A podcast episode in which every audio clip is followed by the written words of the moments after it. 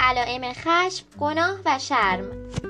هیجانات تحریک پذیر، عصبانی، خشمگین.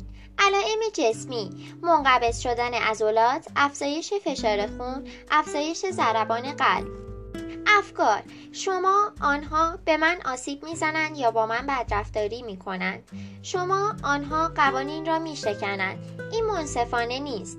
رفتارها دفاع یا مقاومت حمله یا بحث عقب نشینی کردن. یک نمونه روی کرده درمانی موثر در کاهش خشم گناه و احساس شرم.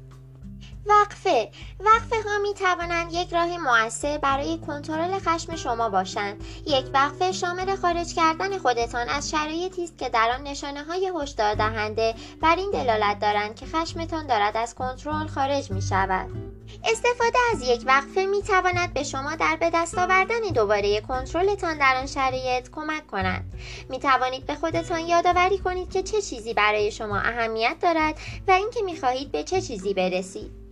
وقفه شما ممکن است به کوتاهی 5 دقیقه یا به بلندی 24 ساعت باشد. وقفه نباید برای فرار از شرایط استفاده شود، بلکه باید برای این باشد که بتوانید از زاویه جدیدی به موقعیت وارد شوید و یک شروع جدید داشته باشید.